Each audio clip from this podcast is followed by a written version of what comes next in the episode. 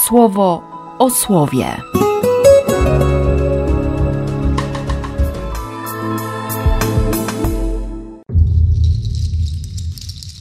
Siedemnasty listopada, środa. Z drugiej księgi machabejskiej. Zdarzyło się, że schwytano też 7 braci razem z matką.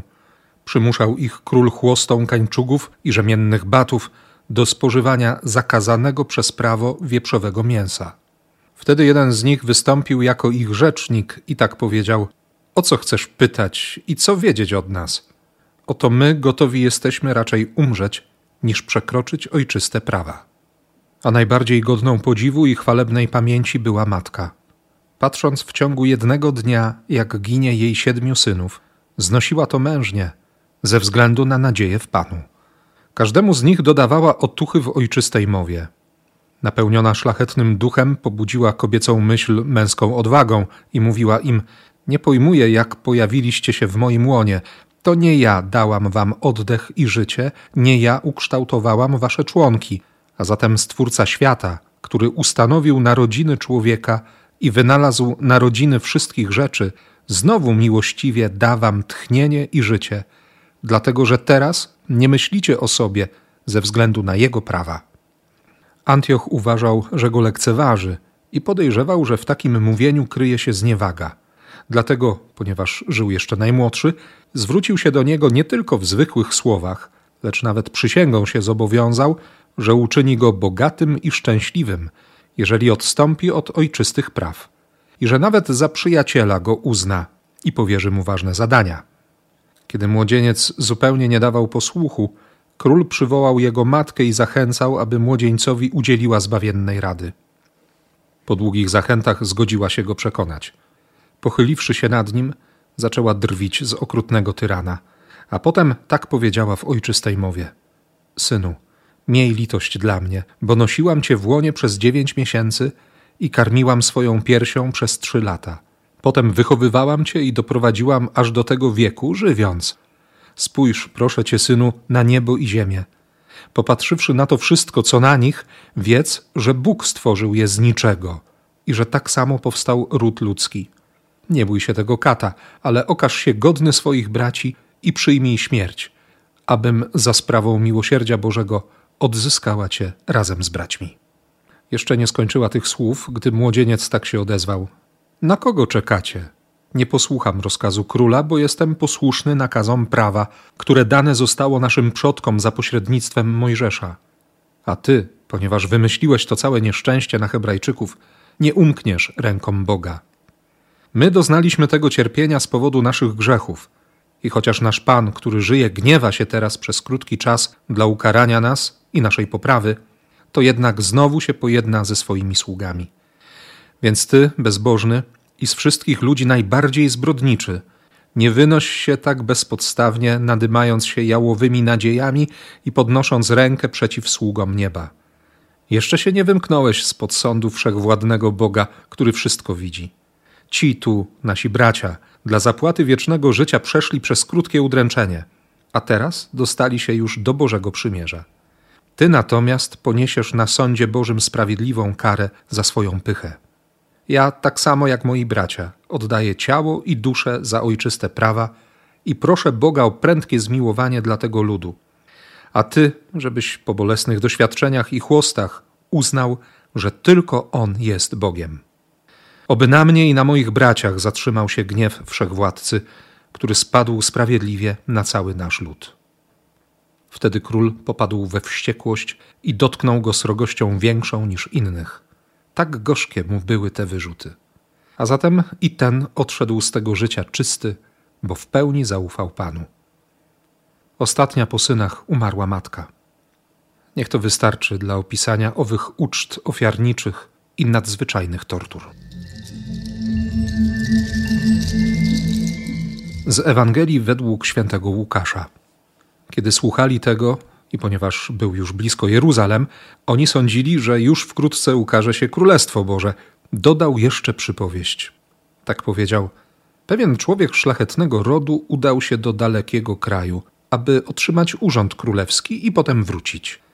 Najpierw jednak przywołał 10 swoich sług, dał im 10 min i powiedział im: obracajcie tym, aż wrócę. A jego krajanie nienawidzili go. Wysłali za nim poselstwo z oświadczeniem: nie chcemy, żeby on został naszym królem. Kiedy po otrzymaniu królewskiej władzy powrócił, kazał wezwać do siebie te sługi, którym dał pieniądze, aby się dowiedzieć, ile zarobili. Przybył pierwszy i powiedział: panie, twoja mina przysporzyła 10 min. On mu powiedział: znakomicie, dobry sługo, ponieważ w tak bardzo małej rzeczy byłeś wierny, bądź rządcą 10 miast. Przyszedł drugi i powiedział: panie, twoja mina przyniosła 5 min. Temu rzekł: a ty stań nad 5 miastami. Inny przyszedł i powiedział: panie, oto twoja mina. Trzymałem ją odłożoną w chustce, bo bałem się ciebie, gdyż jesteś człowiekiem surowym. Bierzesz, czego nie położyłeś, i kosisz, czego nie zasiałeś. Odpowiedział mu: na podstawie twoich słów oceniam ciebie, zepsuty sługo. Wiedziałeś, że ja jestem człowiekiem surowym, że biorę, czego nie położyłem, i koszę, czego nie zasiałem. Dlaczego nie oddałeś moich pieniędzy do banku? Ja po powrocie pobrałbym je z procentem.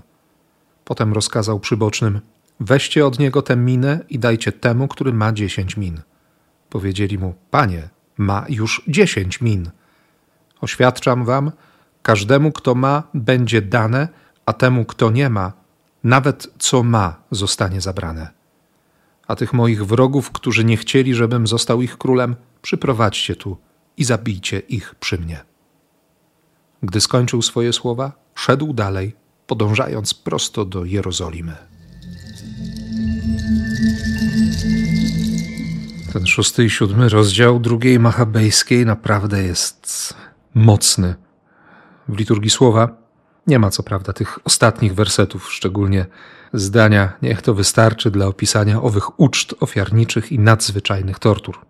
I nawet nie chodzi o to, żeby sobie dokładnie przeczytać, jak ginął każdy po kolei z tych 7 synów, z tej całej pełni szczęścia, z tego bogactwa tamtej kobiety. Wszystkie nadzieje pryskały na jej oczach, właściwie były mordowane na jej oczach. Jaki to był ból, nie potrafię sobie wyobrazić.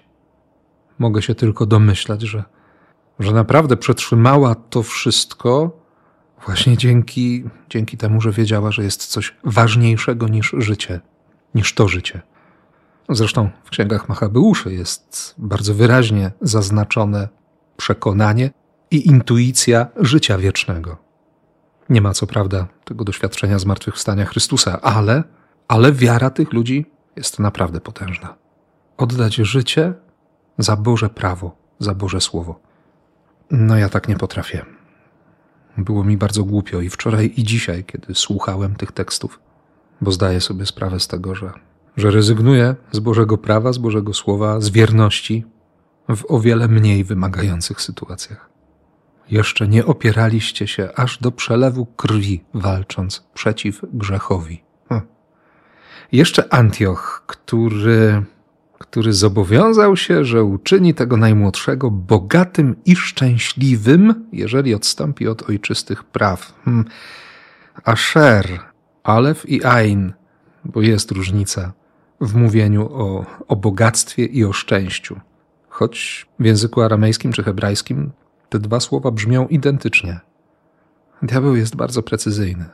Kreśli wizję bogactwa i szczęścia i używa obydwu tych słów. Pełnia bogactwa i pełnia szczęścia. A ta matka, dla której bogactwem i szczęściem byli jej synowie i łaska Boga, wiedziała doskonale, że jej bogactwem i szczęściem jest bliskość z Panem, że to Bóg jest bogactwem i szczęściem. Porażający rachunek sumienia. I później ta Ewangelia, ta opowieść. Z jednej strony o Chrystusie, z drugiej strony o intrygach, które normalnie dokonywały się w tamtych czasach i były na porządku dziennym. Zresztą wiadomo z historii Izraela, że jeden czy drugi z tej rodziny Heroda Wielkiego faktycznie jechał do Rzymu, żeby kupić sobie większą władzę. Ale nie to jest istotne. 10 służących. Każdy otrzymuje mniej więcej 4-miesięczną wypłatę. Róbcie coś z nimi, aż wrócę. Ale kiedy ten człowiek powraca po otrzymaniu królewskiej władzy, pierwszy ze sług mówi: twoja mina przyniosła 10 min, w niej jest taka siła, jest taki dynamizm. Ja nie musiałem zbyt wiele robić. Twój dar pracował. Następny mówi, że otrzymana mina przyniosła 5 kolejnych. No i wreszcie przychodzi jeden, który rzuca pieniądze swojego pana, mówiąc: trzymałem tę minę odłożoną w chustce. Bałem się ciebie, bo jesteś człowiekiem surowym. Ciekawe, bo ze strachu nawet, chyba tak normalnie, zadbałby o to, żeby przynieść jakiś zysk, bo może mógłby zasłużyć. Ale sens jest głębszy. Łukasz bardzo precyzyjnie dobiera słowa. Chustka to sudarion, grobowe płótno. Potraktowałem twoją własność, twoją łaskę, twój dar jak trupa. To, co mam od ciebie, jest dla mnie jak trup. Jest martwe. Nie ma w tym nadziei życia. Te wszystkie zmarnowane momenty łaski, to przepuszczone przez palce miłosierdzie i tak dalej, i tak dalej. No trudne jest to słowo dzisiaj. Gdzieby się człowiek nie odwrócił, to boli. Ale dobrze, że boli. Znaczy, ja się cieszę, że mnie boli. Bo widzę w sobie pragnienie, tęsknotę, postanowienie, no i przede wszystkim modlitwę.